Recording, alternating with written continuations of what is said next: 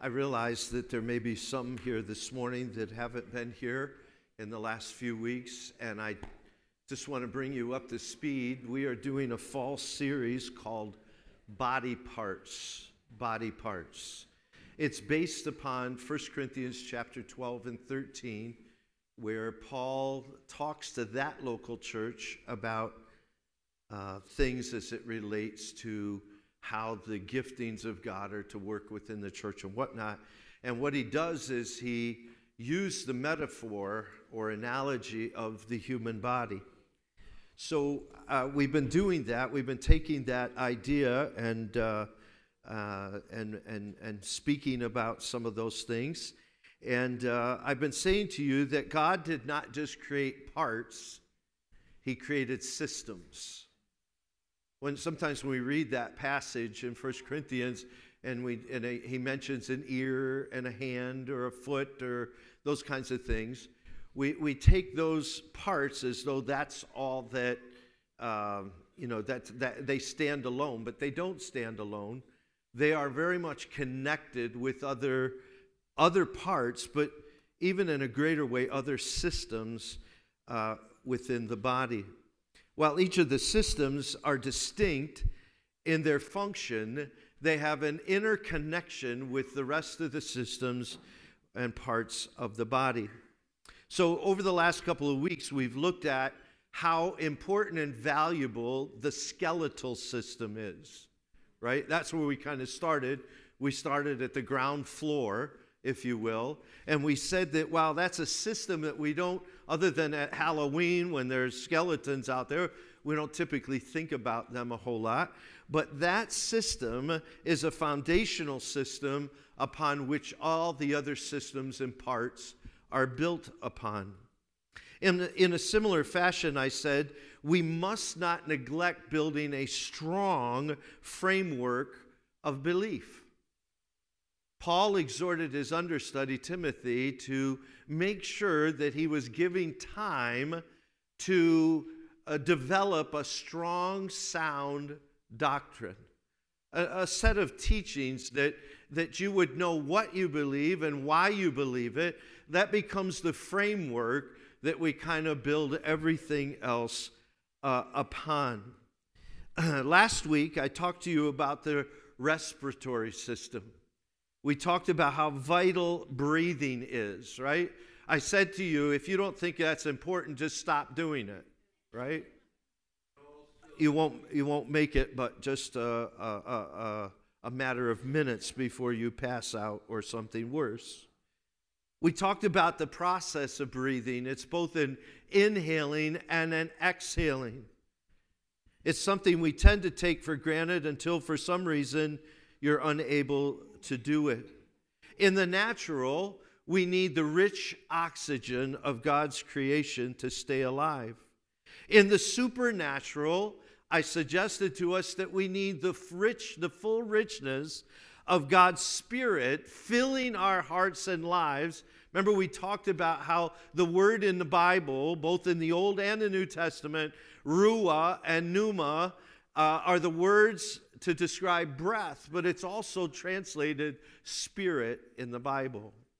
We need that rich, full measure of God's Spirit coursing through our life in order to, to stay spiritually alive.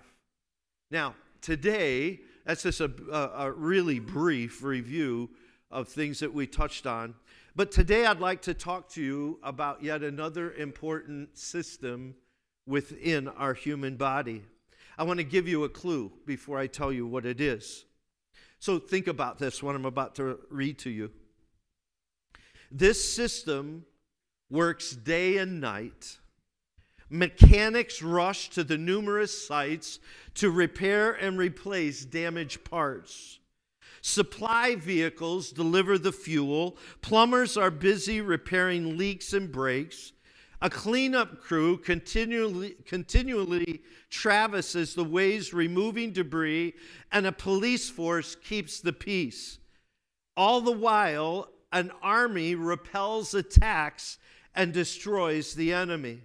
All this and more is part of an elaborate network which is centrally, centrally controlled by an electronic system receiving commands from a super duty computer beyond description.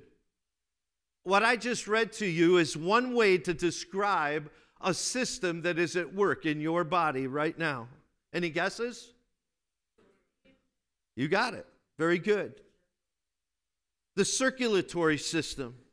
It is a marvelous feat of engineering the work of our all wise Creator. Now, I'm sure we already know some of this, but I, I just want to I just want to make sure everybody's clear about this.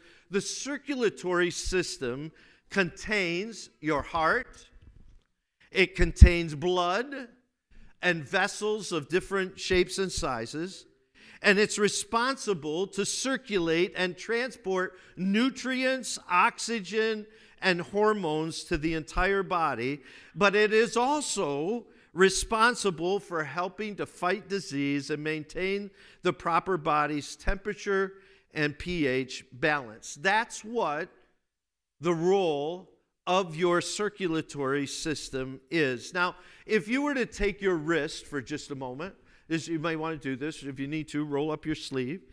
And you, here in this area of your wrist, you were to take a finger and place it here on your wrist. Hopefully, hopefully, you can feel that system at work. Do you feel it? You might want to check again if you can't. You can feel the pumping of that system at work. I found some interesting fun facts about the circulatory system I wanted to throw out to you today. And I, listen, some of these things I'm about to read to you, I had to double and triple check because when I first read them on a particular website, I'm like, that can't be true. And then I went, uh, there, there's a website called the Heart and Lung so- Association. Some of you have probably heard of that before. And they had the same data uh, on their uh, fact sheets as well. So uh, there's a couple other places I went to too. If you were to take all of your arteries, your veins, and your capillaries, and you were to you were to put them end to end, they would reach the low estimate that I found was 60,000 miles. Some have suggested up to 100,000 miles. Now, our resident biologist, I, I listen, I fact checked this with our resi- resident biologist, and one of the interesting facts that he told me was is that for every pound you put on, your body has to create 200 miles of blood vessels. That's why your heart has to pump so much to get it through all those added things. So, uh, yeah, think about that for a minute. That's a big deal. Yeah. So, 60,000 miles is two and a half times around the earth. That's how, right now, in your body, you have that many uh, blood vessels taking place that your part has to pump blood through, uh, so forth and so on. Uh, okay, another thing. The average person hearts beat, beats 70 beats per minute, right? If you do the math on that, your heart beats over 100,000 times a day. That's a lot. But over a lifetime, it will beat two and a half billion times in your lifetime. one of the things that I read about this was uh, this is. Uh, God designing this stuff is uh, unbelievable. They said if you were to try to take like a, a, a, like a motor pump, right? And you were to hook metal pipes to that and try to put something through it, there is no way possible it would ever stand up to both in terms of endurance and in terms of the beating that your arteries would take trying to get that much fluid uh, through them in your lifetime. You just wouldn't hold up. Now, here's, here's an interesting thing your heart pumps. I, I, again, I found some of this hard to believe, but I double checked, I triple checked some of it, right? Your heart pumps 75 gallons of blood an hour. That's a lot. That means that in a 24 hour period, your heart pumps over 2,000 gallons of blood a day in one day. Over a lifetime, your heart pumps 1 billion 314 million gallons of blood. That much blood would fill 20 uh, tankers on a train. Uh, I'm sorry, 200.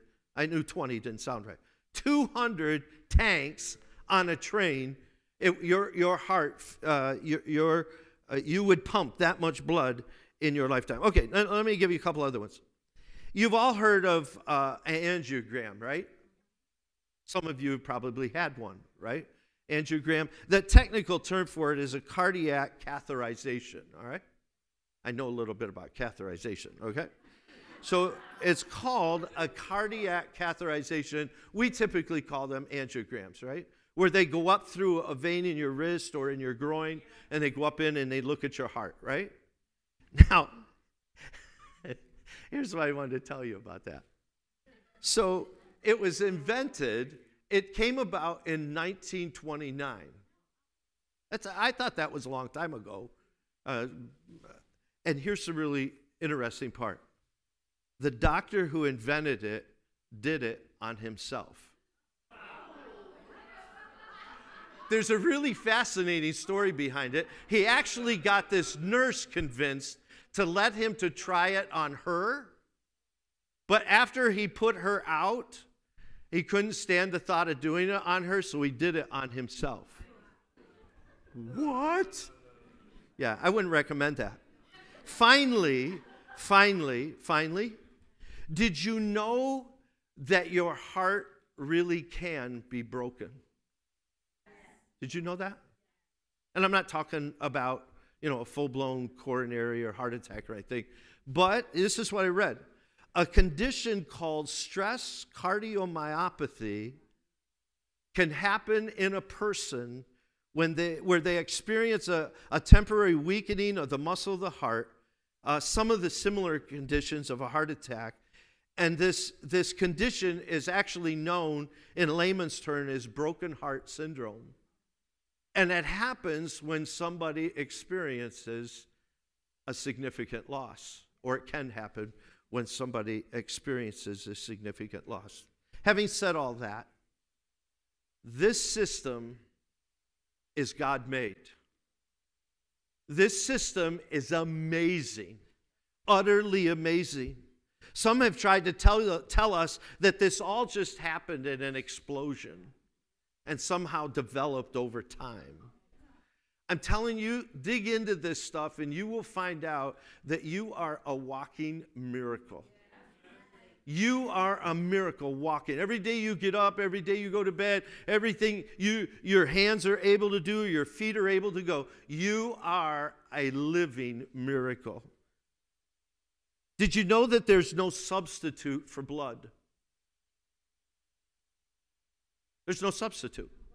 You can't say, well, you know, uh, you, sir, ma'am, you don't have enough blood or you need more bloods, but we don't have any blood, so we're going to try this new thing we've tried. We're going to inject that into you. There's no such thing.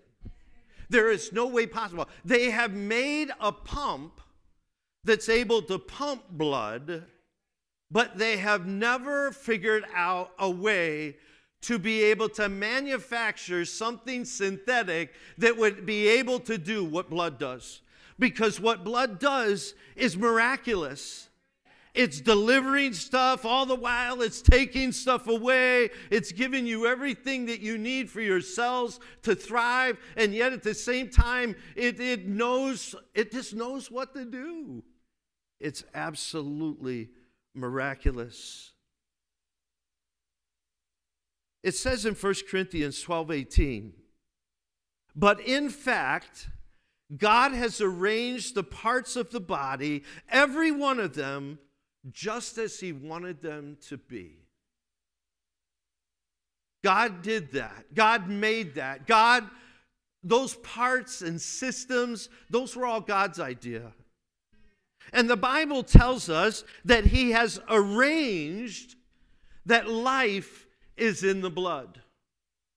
That's what the Bible says. Leviticus 17 11. For the life of the body is in the blood. Now, I know I said to you last week that if the respiratory system isn't working properly, you're, you're not able to live. But, and, and as I said to you, some of these systems that we've been talking about, uh, some of them are super duper important, right? They're all important, but some of them are rise to the level of very, very, very significant.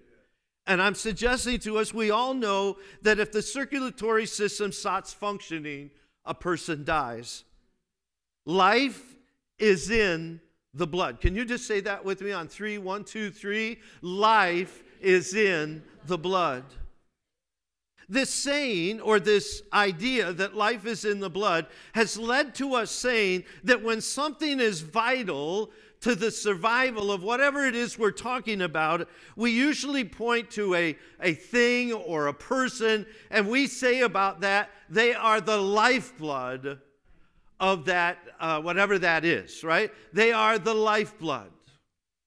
Lifeblood is the indispensable factor or influence that gives something its strength and vitality. Lifeblood. Blood, uh, blood provides life. Life is in the blood.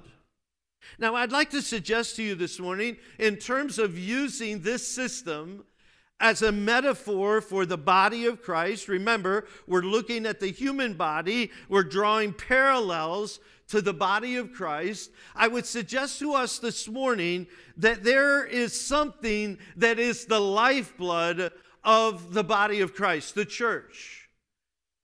We've sang about it already this morning. It's love. Love is the lifeblood of his body. Love is the lifeblood of the church. Now, I know theologically, we all know, we all know this, or if you don't, I'm about to tell you, that we say that the blood of Christ that has cleansed my heart, changed my life, some you could look at that and say, that is my lifeblood. And indeed, we, we, there's a song we've sung before that says, uh, you know, I, I wouldn't be alive if it weren't for the blood of Jesus Christ, right? Understand that. I got that theologically. I'm talking about, in terms of practicality, the thing that must flow well and flow freely, the thing that must empower us, the thing that gives us life and vitality is the love of God flowing through our veins, spiritual veins. Have you ever noticed that the pump, meaning the heart, of the circulatory system is, is a universal sign for love. I've got a picture for you. I think it's up there. Right there it is. You all recognize that picture, right? That's not like some foreign thing I threw up there or found on the internet. Everybody knows that this organ that pumps our blood is the universal symbol for love, right? Now, I ask myself, why is that? Why, uh, how did that? You know, it's not like they throw a kidney up there and say, there's your loving kidney, right? Or they throw up an ankle and say, This is our sign of love, this ankle. No, they use the heart. Why is it that the heart has become the symbol or the sign of love? Now, I got just a couple interesting things for you. The earliest known symbol of the heart expressing this sign of love is from a Roman coin believed to be dated somewhere between 519 and 490 before Jesus, before Christ. I have a, I have a picture of it. Should be right there, it is. This is a Roman coin with the heart symbol on it now, if Dave, you're our resident historian, we've got our resident biologist over here, we've got our resident historian up here. My understanding is, is the Romans had a goddess by the name of Venus. Venus, oh, Ve- is that the guy? Okay. And along with her son, Cupid, right? They believed that her son, Cupid, could, could shoot arrows that were undefensible and strike a person in the heart and they would fall in love. Right? So, so in this Roman culture, they, they made that connection between the heart and love. This is before Jesus even came on the scene, right? They, they're already expressing it in the symbol uh, of a heart. They also held a belief, Romans held a belief, that, that there was a direct vein from, that led from the heart to the fourth finger of your left hand. Did you know that? And they called it the vena amoris. I got it? I, I looked this up. I looked this stuff up. It's called the vena amoris. And again, they believed that a, that a vein went directly from the heart to the left finger, or the, the I don't know what number finger, this finger, this finger on your left hand, right? Be careful what finger I'm putting up there, right? Okay, so obviously everyone knows now that that's not necessarily how the hum, human anatomy is laid out. This thing persisted. And so if you wonder why you wear a ring on your left hand on that finger, that's why. Because way back then, way back now in the time period I'm talking to you about, they started to wear their rings, their wedding rings, on their left hand, and that thing has persisted throughout time. There's another picture I want to show you right here. This is from about the 12th century. Go ahead, next one. This, this is a man offering his heart. She's receiving it from him. He has his hand on his chest. And again, this is uh, kind of a crude picture of, of the organ that pumps blood. Uh, and she's receiving, the, the caption behind this picture is a, a, a woman receiving the love of a man. So, throughout cultures, this whole idea of the heart, the circular, the pump, the thing that pumps our blood, right, has become a symbol for love. But even before cultures uh, decided to adopt that, uh, you don't have to dig very deep in Scripture to find out the connection between the heart and love. Uh, I take you now to Deuteronomy chapter 6, verse 5, where after God had given the Ten Commandments to his people Israel, in his concluding exhortation to them, he says to them in 6 5, he says, Love the Lord your God with all your with all your heart, with all your soul, and with all your, your mind and your strength, right? That whole thing there. Love the Lord God with all your heart. Thank you. Later on in the New Testament, Jesus is asked the question which of the commandments that God gave are the most important? And in Matthew 22 37, he says, uh, This is what you need to know love the Lord your God with all your, it doesn't say kidneys, it doesn't say knees or hands or, or, he- or hair or ears. It says, Love God with all your heart. It is clear that there is a connection between my metaphoric heart and love.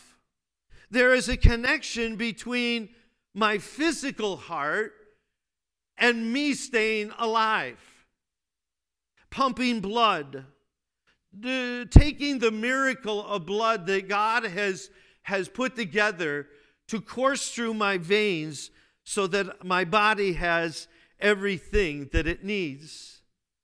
I am here suggesting this morning that love is the lifeblood of the body of Christ.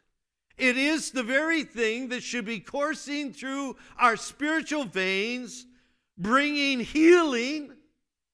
Hello? Bringing life, bringing the necessary nutrients that you and I need to live and live successfully. Just like the natural blood fixes things, love can fix things. Just like our natural blood brings life to us, so love can bring life to people. Are you sure? Yeah. Love brings life into the house. Just try doing it loveless and you'll realize the difference. Love keeps us healthy, just like our blood keeps us healthy. Love deals with adversity that comes our way.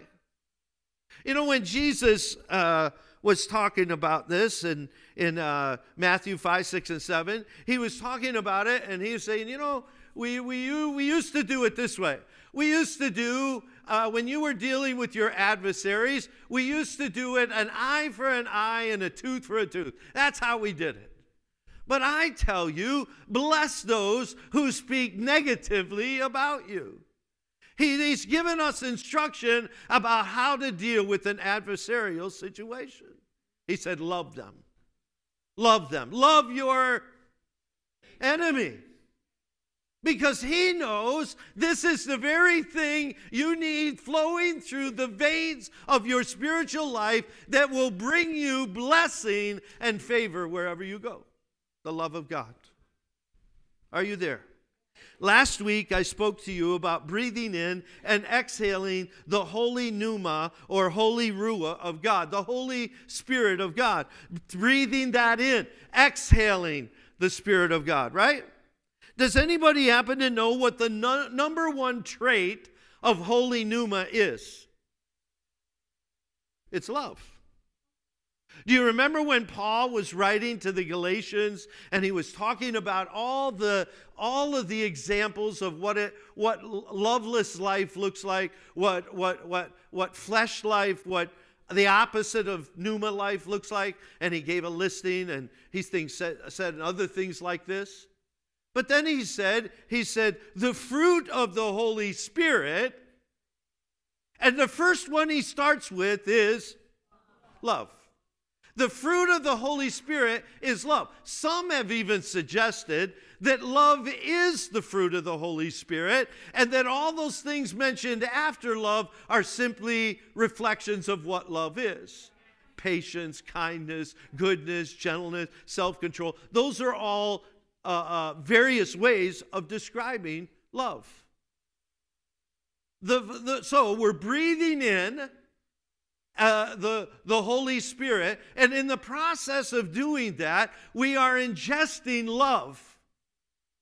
Love in our heart, love in our veins, love in our lives.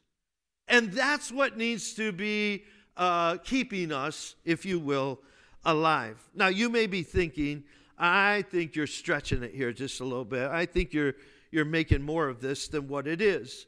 Then I would invite you, as a student of God's Word, to when you go home today, you would take a few minutes, it'll only take you a minute or two, to read 1 John chapter 4 because John got so excessive about this. He got so radical about this. He got so uh, uh, uh, in your face about this that he said this if you don't love, you don't have the Spirit of God in you. If you aren't exercising love to your brother, if you aren't loving your neighbor, I don't think the Spirit of God's in you. You read it. You read it for yourself. Tell me if you come to another conclusion. Say, God is not, he said it that radical. God is not in you if you can't love your brother. Whoa. Now, I've been saying to you the whole time along that this, this way of looking at this is three dimensional, right? I could just end what I just said to you, but we have to put some context to this thing. And the context is multifaceted. There, it, it, depending on which angle you look at this thing, it's important, right? So I, I've said to you each week, I've said this has an individual component to it. And here's what I would say about that I must be, listen now, I must be in receipt, meaning have received, taking in. I must be in receipt of God's Spirit and His love in my life in order for me to give out love. If somebody came to you in the natural and said, you know, can, uh, can we, uh, can you give blood? Can we get some blood from you? And you said, I don't have any blood. they get no blood. It's not, it's not rocket science here we're dealing with. You either are taking it in, which means I have to go to God and say, Lord, let your love course through my veins. You know, it's like I said to you last week. You know, it, it, we just take for granted. Well, I, you know, I'm saved. I invited Jesus into my life. Blah blah blah. I, the Bible tells me I have the Spirit, the Holy Spirit, because I've done that, so forth and so on. That's all true. I'm not disagreeing with that. But I think it's really helpful if I go to God, if I go before God, and I say to God, God, fill me with your Holy Spirit. And I wake up tomorrow and I say to him again, Lord, I need you, I need your breath in my lungs. I think it's also really helpful that rather than rely on our own carnal love for people, which, if you haven't discovered already, that can run out real quick. When people aren't performing the way that I want them to, or, you know, I'm not getting what I need from that, that love can run out pretty quickly. So it necessitates that you and I go to God, and in the process of getting before Him and waiting on Him, we're saying, Lord, fill me with your Holy Spirit. But while you're at it, may I have some of your love too?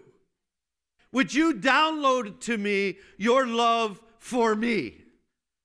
Personally, individually. Place yourself before Him Learn to be in His presence. Let Him nourish you and fill you through His Word. Learn to hear His voice. If, you, if the love of God is in your heart, it will show up in the way you live. So there is an individual component to this, all right? I must be asking for God to enrich me with His love. Okay, so that's one angle. The other angle is the local body of Christ, a local church. In fact, that is the very context that Jesus talked about us having to love one another. He did talk about loving our enemies and stuff, but the bulk of the time he talked about, uh, you know, giving this love away, he's talking about it in the context of, of fellow believers, fellow followers.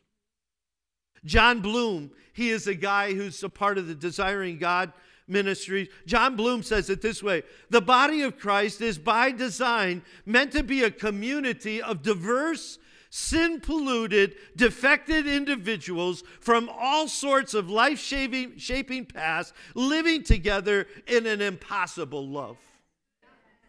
That's what the local church is. That's you and I coming from various places in life, in all of our brokenness, in all of our messed upness, and getting with God and saying, God, do the impossible here and enable us to love one another. People say, well, I, I don't go to church. I don't like to go to church because I don't like some of those people down there.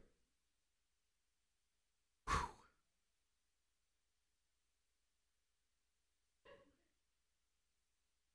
This, the thing, listen, the thing that God has called us to is impossible in our own effort and our own strength. It is impossible to do in the flesh. That's why, that's why He has arranged it that we have to ask Him for His help. Lord, help me to love that person. Lord, give me your love for that person because in and of myself, I don't have it.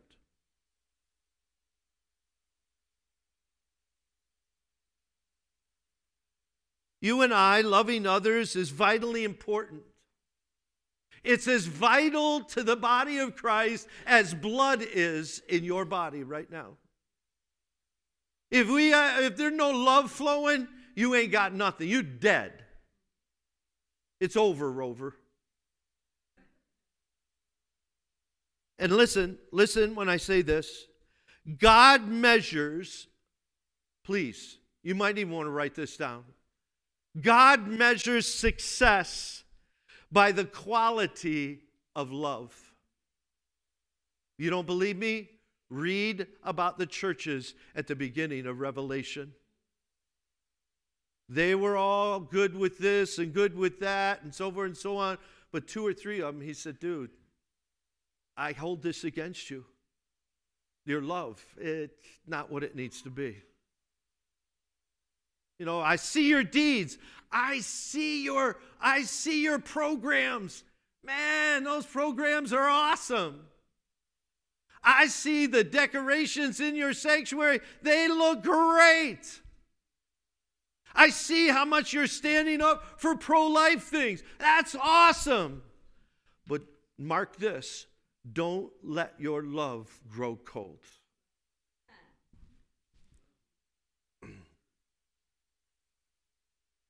Love honors. Love respects. Love shows up in being hospitable. It shows up in being harmonious. It shows up in unity. It shows up in preserving together through difficult times or issues. Love bears burdens. It forgives. It brings encouragement. It produces fellowship. And if you love, I thought, how profound is this on this particular Sunday morning? If you really love people and you love God, you'll meet together regularly. They say that people don't get to pick their family, they only get to pick their friends. You heard that? Did you notice that we like picking what we like? Did you notice that? Even in the church, people pick the church that they attend. They like it that way. They pick, we've had all these small groups that came up. People pick their study that they're going to go to. They pick their friends based upon the group that they find themselves best connecting with. We all do that because we tend to we tend to gravitate towards the comfortable. The things we like, the things we love, right? Uh, did you ever think about this for a moment? That the early disciples of Jesus did not get to pick the other disciples. Whoa! And I was thinking about that this week. Jesus didn't say to them, you know, the first couple that came along, hey, listen, I, I need to get another 10. I'd like to get your input on that. Uh, you know, you guys are really good to leave behind what you were doing and follow me. So I'm going to get your advice now about who else we should get to join the team because we got to come up with 12 here. Jesus never did that. Never said, uh, hey, Andrew, Peter, what do you think? How about that tax collector over there? You know why he didn't? Because they had never picked them. You know why? That example I just gave to you, I mean, think about that for a minute. A hated, a hated tax collector hooking up with the crew from Deadliest Catch. now, if you know that crew, if you know that crew, those are men, men, right? I just got to believe that somehow, when, when they saw Matthew coming on board, they're thinking to themselves, Jesus, you are crazy. You're, you're, you are nuts. But Jesus was about to put this group together of unlikely people so that they had to learn what it meant to love. I'm going to stick some of the people that you'd least likely expect, and we're going to do three years of life together and see if there's anybody alive at the end of it.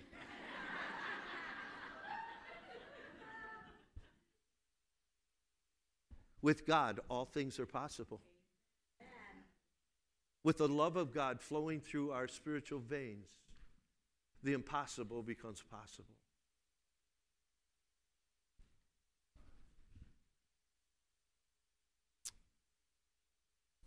The early church, I'm almost done. I said that la- when I, somebody told me when I said that last week, it went on for another half hour. I won't let that happen. Not only didn't the early disciples get to pick who they would want on their team, the early church believers didn't get to pick who they ended up having to do church with. As you read the Bible, you may find out that, that the Jews and the Gentile church people didn't get along. There was some friction there, there was some rubbing, rubby dub dub, three men in a tub going on right? They didn't like one another. But this is what Jesus said. Think about this. In John 13 35, he said, By all this, will all men know that you are my disciples because you love one another. Whoa. He didn't say, I remind you, he didn't say everybody's going to know who I am because you got awesome programs going on. because you got the right color carpet in the church, because you have a really cool welcome center out in the front.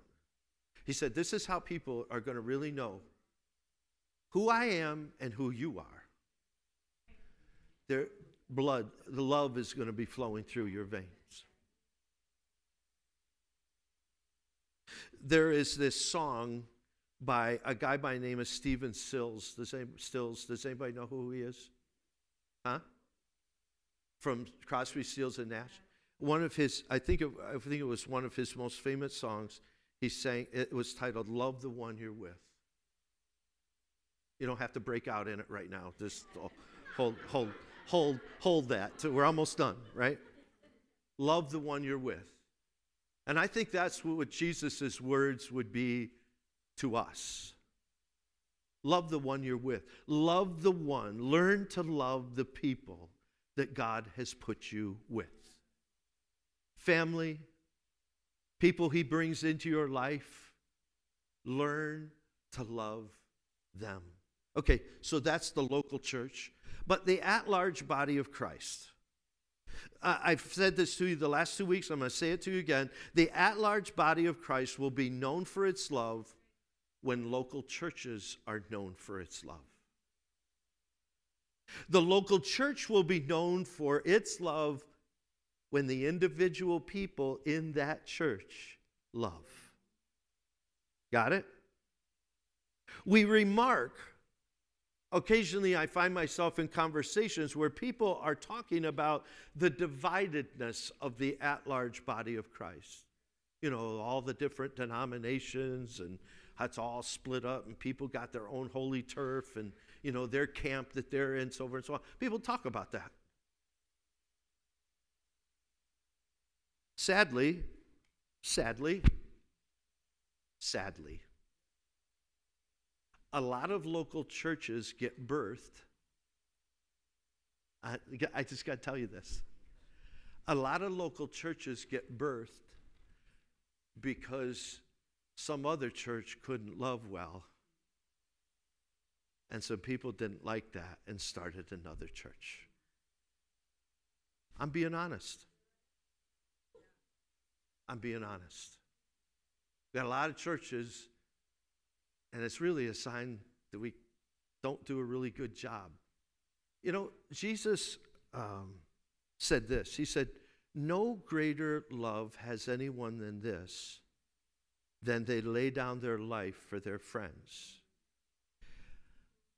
I know a lot of believers who wouldn't walk across the street to love somebody, let alone lay down their life. You know why? Because the love of God is not flowing through their brains. The Spirit of God is not flowing like it should. It's, not, there's, it's no accident we're where we are at as the church at large. We have some work to do. We are in desperate need of more blood. We are in desperate need of more lifeblood. We need, I say we, I mean me, we need an ongoing transfusion from heaven.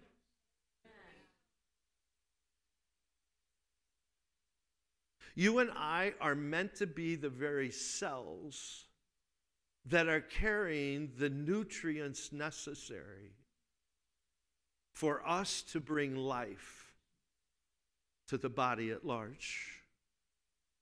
Now, I tell you, this is an impossible thing to pull off on our own. It's like trying to it's like us in, in, our, in the natural, it's like the scientific world trying to figure out a synthetic blood. You can't be done. The properties in blood necessitate miracle. You know, if somebody said, Well, you know, you're looking a little anemic there, if you hook them up to antifreeze, they're going to die. For that matter, if you hook them up to anything other than blood itself, they're going to die. By human means alone, we cannot pull off what Christ has asked us to do. But with God, the impossible is possible. It is God who gives us strength to work together for his glory. It is God who does miraculous things among broken, difficult people. Here's what I want to close with this morning.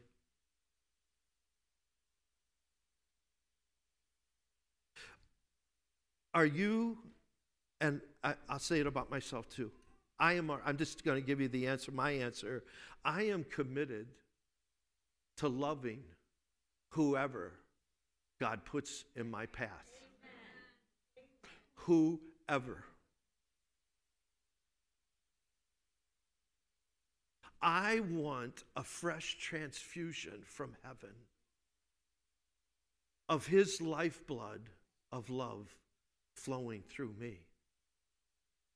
Contrary to what you may think, because I go around hugging everybody, there are some folks I find difficult to love.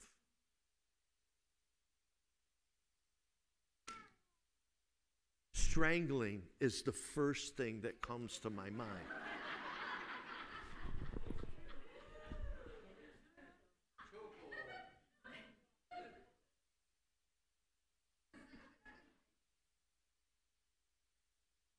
If I did that, another church would have to start.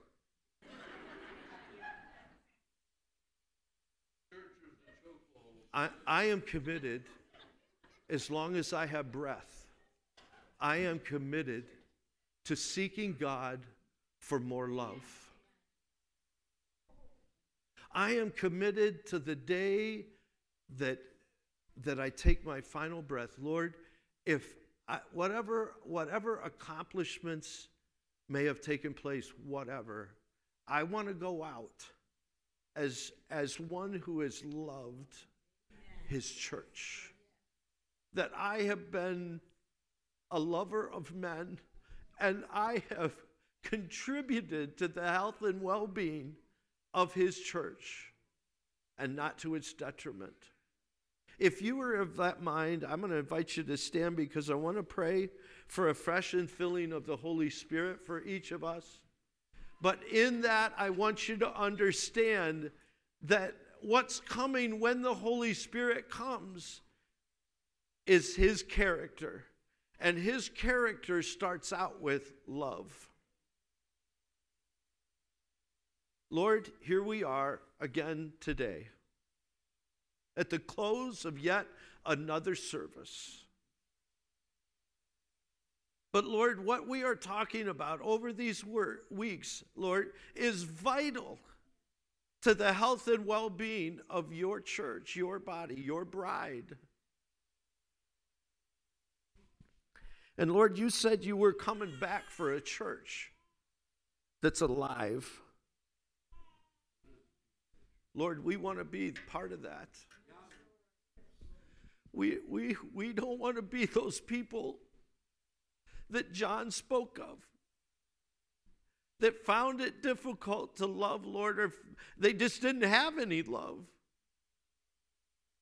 And somehow we get left holding the rubber chicken because we thought we were in you, but somehow your blood was not flowing through our veins. Lord, we, we hold up our lives before you. And we ask for a fresh impartation of your heart, of your blood, that that would be flowing through our veins, Lord, giving life to every person and people we meet, Lord.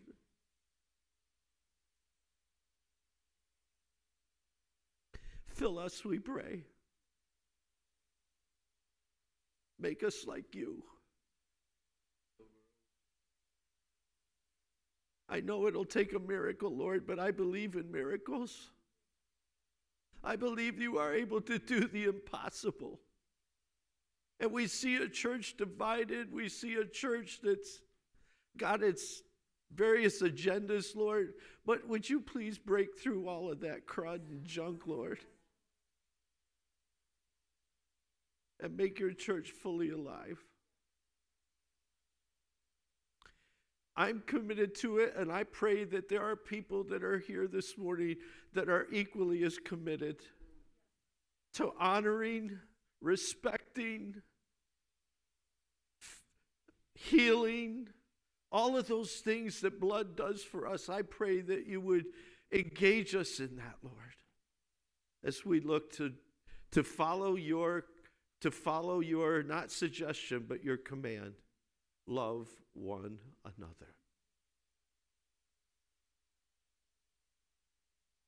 I pray this in Jesus' name. Amen. All right, well, now go out and run the play. Go out and do, do what we just talked about. Don't forget about it.